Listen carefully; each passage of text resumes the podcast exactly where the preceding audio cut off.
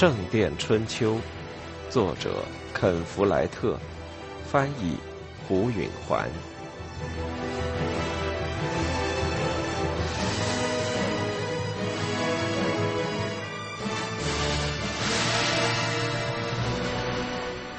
第六章，一。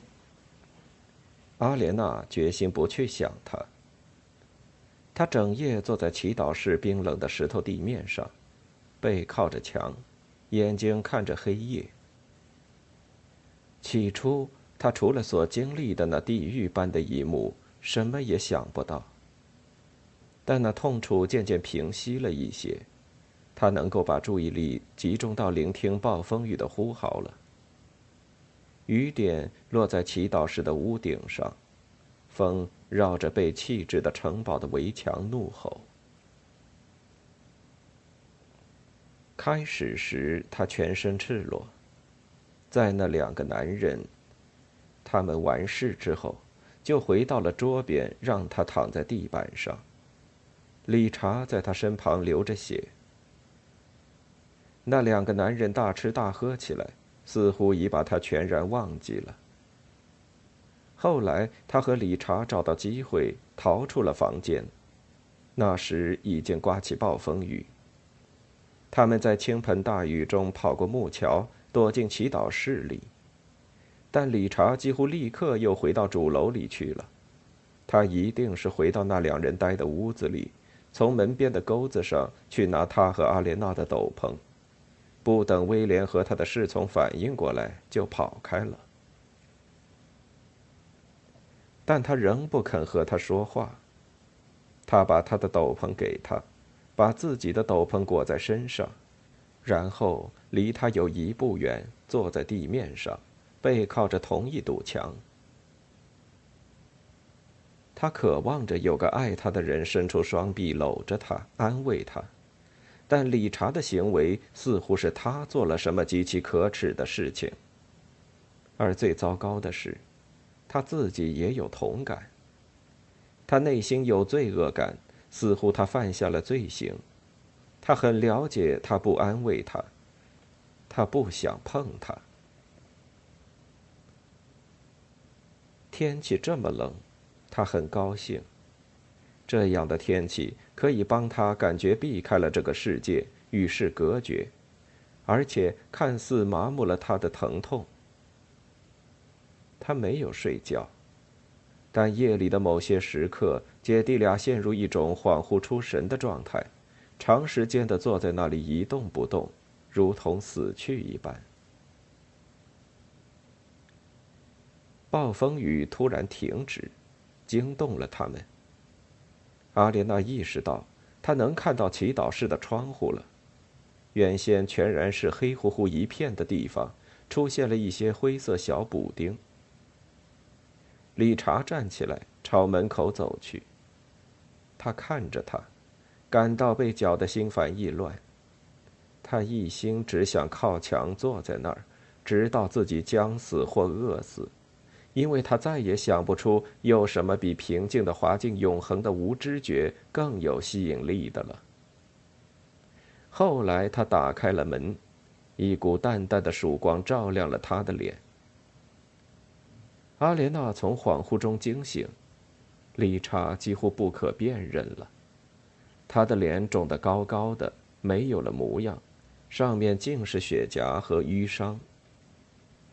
阿莲娜看着都想哭。理查总是要假装自己很勇敢。他小时候曾经骑在假想的马上围着城堡狂奔，还用假想的长矛假装刺人。父亲的骑士们也总是假装被他的木剑吓坏了来鼓励他。事实上，理查会被一只嘶嘶叫着的猫吓得跑开。但昨天夜里。他还是做了最大的努力，而且为此遭到痛打。现在他必须照顾他。他缓缓的站起来，他身上疼痛，但比起昨夜来要好多了。他想着此时在主楼里可能发生的情况。威廉和他的侍从会在夜里的某一时刻喝光那罐酒，然后昏昏入睡。他们可能会在日出时醒来。到那时，他和理查应该已经走远了。他走到祈祷室的另一头祭坛那儿，那是一个很简朴的木头盒子，漆成白色，没有装饰。他在上面靠了一会儿，然后猛地一推，把他推翻了。你在干什么？理查用惊慌的语气说。这是父亲的秘密藏身之地，他说，他在走以前告诉我的。在原先安置祭坛的地面上有一个布包袱，阿莲娜解开包袱，露出了一柄长剑，有鞘，有皮带，还有一把一英尺长的、看起来骇人的匕首。理查走过来看，他不大会使剑。他曾经学过一年的剑术，但仍是笨手笨脚。然而，阿莲娜当然挥不动他，便把剑递给了他。他把佩剑的皮带扣到腰间。阿莲娜看了看那把匕首，他还从来没带过武器。他长这么大，始终都有人保护他。当他明白需要用这把杀人匕首保护自己时，他感到自己已举目无亲。他不知道以后会不会当真把这把匕首派上用场。他想，我曾经把一只木矛戳进一头野猪的肚子，为什么我不能用这匕首刺进一个人，好比威廉·汉姆雷那样的人的身体里呢？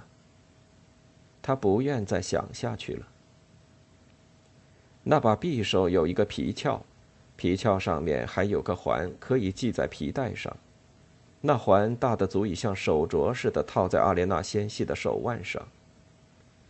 他把环套在左腕上，把匕首藏在衣袖里。匕首挺长，超过了他的臂肘。即使他不能用它来刺人，大概总可以用来吓唬人的。理查说：“咱们走吧，快。”阿莲娜点了点头。但当他朝门口走去时，又停住了。天亮得很快，他看到了祈祷室的地面上有两个黑乎乎的东西，那是他原先没注意到的。他走近仔细一看，才辨出来是两个马鞍，一个是普通尺寸的，另一个大的出奇。他想象着威廉和他的侍从昨天夜里到来时。为他们在温切斯特的胜利而志得意满，由于长途骑行而疲惫不堪，于是随随便便地把马鞍卸下来，往这里一扔，就匆忙地进了主楼。他们想象不到，居然会有人大胆地偷他们的东西，但人在绝望之中就会找到勇气的。阿莲娜走到门口向外瞧，天已亮了，但光线还很暗。四周都朦胧的没有颜色。风已经停了，天空晴朗无云。夜里有好几块木瓦从祈祷室的屋顶上落了下来。除了那两匹正在吃着湿草的马以外，院子里空空荡荡。那两匹马抬头看了看阿莲娜，就又低下头去。其中一匹是高大的战马，原来那大号的马鞍就是配它的。另一匹是带斑纹的公马，样子不怎么起眼，但彪悍结实。阿莲娜看看马，看看马鞍，又看看马。我们还等什么？理查焦急地说。阿莲娜打定主意：“咱们骑他们的马。”他斩钉截铁地说。理查看上去很害怕，他们会杀了我们的，他们追不上。如果我们不骑他们的马，他们就可能追上来杀死我们。要是我们还没跑走，就让他们抓住了呢。所以我们要快。其实他心里也没底，但他不能不鼓励理查。咱们先来给这匹骏马备上鞍，他看来还好对付。把那普通马鞍拿过来。他匆匆跑过院子。两匹马都用长绳子拴在烧毁的房子残基上。阿莲娜拽起那骏马的缰绳，轻轻地牵它。这当然是那侍从的坐骑。阿莲娜平日宁可骑小些的、更驯顺的马，但她想她还能驾驭这匹马。理查只好骑战马了。那骏马不信任地看着阿莲娜，往后贴起了耳朵。他可是急不可耐，只好强迫自己轻声对他说着话，缓缓地拽着缰绳。马平静了下来。他拉着他的头，抚着他的鼻子。这时，理查把马勒套上，把嚼子扣到马嘴里。阿莲娜松了口气。理查把那小些的鞍子放到马背上。用利落可靠的动作勒好肚带，他们俩都是从小习惯了备马骑马的。那匹战马眼看着骏马被套上鞍，知道该轮到自己了，但他对陌生人不服帖，喷着响鼻，不让人拉缰绳。嘘，阿莲娜说。他拽紧缰绳，稳稳地拉着，那马不情愿地到了他跟前，但那马极其有力。要是真的对抗到底，可就麻烦了。阿莲娜不知道那匹骏马是不是能驮她和理查两个人，但那样的话，威廉也会骑上战马追上他。他把马拴到跟前之后，把缰绳拽到残机上，这样他就走不开了。但是当理查套马勒时，那马摆着头躲开了。试试先把鞍子放上去，阿莲娜说。他和那牲口说着话，轻拍着他那强劲的颈项。理查趁机把那具大马鞍放上记号，那马露出像是服气的神色。嗨，这就好了，阿莲娜用坚定的口气说着。但那马并没有上当，他感到这只是表面的好言好语。理查拿着勒子走近，那马喷着响鼻想走开。我有东西给你吃。阿莲娜说着，把手伸进他斗篷的空口袋里。马受骗了，他掏出空攥着的拳头，但马低下头去蹭着他的手，寻找着吃的。他感到马舌的粗糙表面在他掌心上舔来舔去。趁着马低着头、张着嘴，理查把勒子套上了。阿莲娜又朝主楼投去畏惧的一瞥。一切都平静如故。上马，他对理查说。理查把一只脚踏进高高的马灯，还是有点吃力，腾身骑到了高大的马背上。阿莲娜从残机解开马缰，那马挥挥高叫。阿莲娜的心跳加快了，那高声的马嘶会传到主楼里，像威廉那样的人会听得出自己马的叫声。尤其是像这样贵重的马，他可能已经惊醒了。他连忙去解开另一匹马，冰冷的手指在绳结上慌乱地解着。想到威廉已经惊醒，他简直丧魂失魄。他会睁开眼睛，坐起身来，四下张望，想明白他身处何地，怀疑起他的战马为什么会嘶鸣。他一定会来的。他觉得他不能再面对他了。他在他身上干下的无耻的兽性的折磨，又以其全部恐怖呈现在眼前。理查催促说：“快，阿丽！”他胯下的马这时骚动不安起来，他使劲儿控制住它别动。他需要让它狂奔上一两英里，把力使乏，然后就会驯服些。他又会会叫着往一旁迈步。阿莲娜终于解开了绳结，她本想把拴马的绳索扔了。但那样就没法再拴马了。于是他匆匆把绳子一缠，乱糟糟地拴在鞍索上。他应该调整一下马蹬的，现在的高度是适合威廉的侍从的，他要比他高出好几英寸，因此他骑在马鞍上，马蹬就太低，脚够不到。但他能想象威廉正在下楼梯，穿过大厅，走到院里。我可再控制不住这匹马了。理查声调紧张地说：“阿莲娜其实和那匹战马一样不安。她飞身跨上那匹马，在鞍上一落座，她下身又疼起来，但她只有骑下去。理查控制着马朝大门走去，阿莲娜的马自动跟随其后。不出所料，马灯低得够不着，他只好用两膝夹紧。他们刚刚出发，他就听到从背后什么地方传出一声喊，他出声哼出：“哦，别！”他看到理查在踢他的坐骑，那高大的战马往前一窜就跑起来，他的马也跟了上去。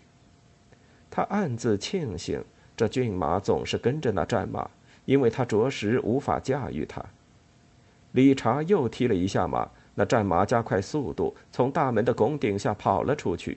阿莲娜又听到一声喊叫，这次要近得多。她扭回头去，看到威廉和他的侍从咚咚地跑过院子，尾随而来。理查的战马非常亢奋，一看到眼前的田野就低下头，一路跑去。蹄声隆隆响着，穿过木吊桥。阿莲娜觉得大腿上有什么东西碰了一下，从眼角看到一个人影在伸手抓她的鞍索，但转眼就不见了。他知道已经逃脱了，心头涌起一阵轻松，但立即又觉得下身疼痛。当马驰骋在田野上时，他觉得里面在刺痛，如同那歹毒的威廉扎进他身体时的那种感觉。大腿上有血在往下淌。他松开马头，紧闭双眼，忍着疼痛。昨夜的可怕景象又重现了，在他紧闭的眼睑后一幕幕的映出。当他驰行在田野里时，他随着蹄声的节奏高呼：“我不能回想，我不能回想，我不能，我不能，我不能。”他的马猛向右拐，他察觉出正在上一个缓坡。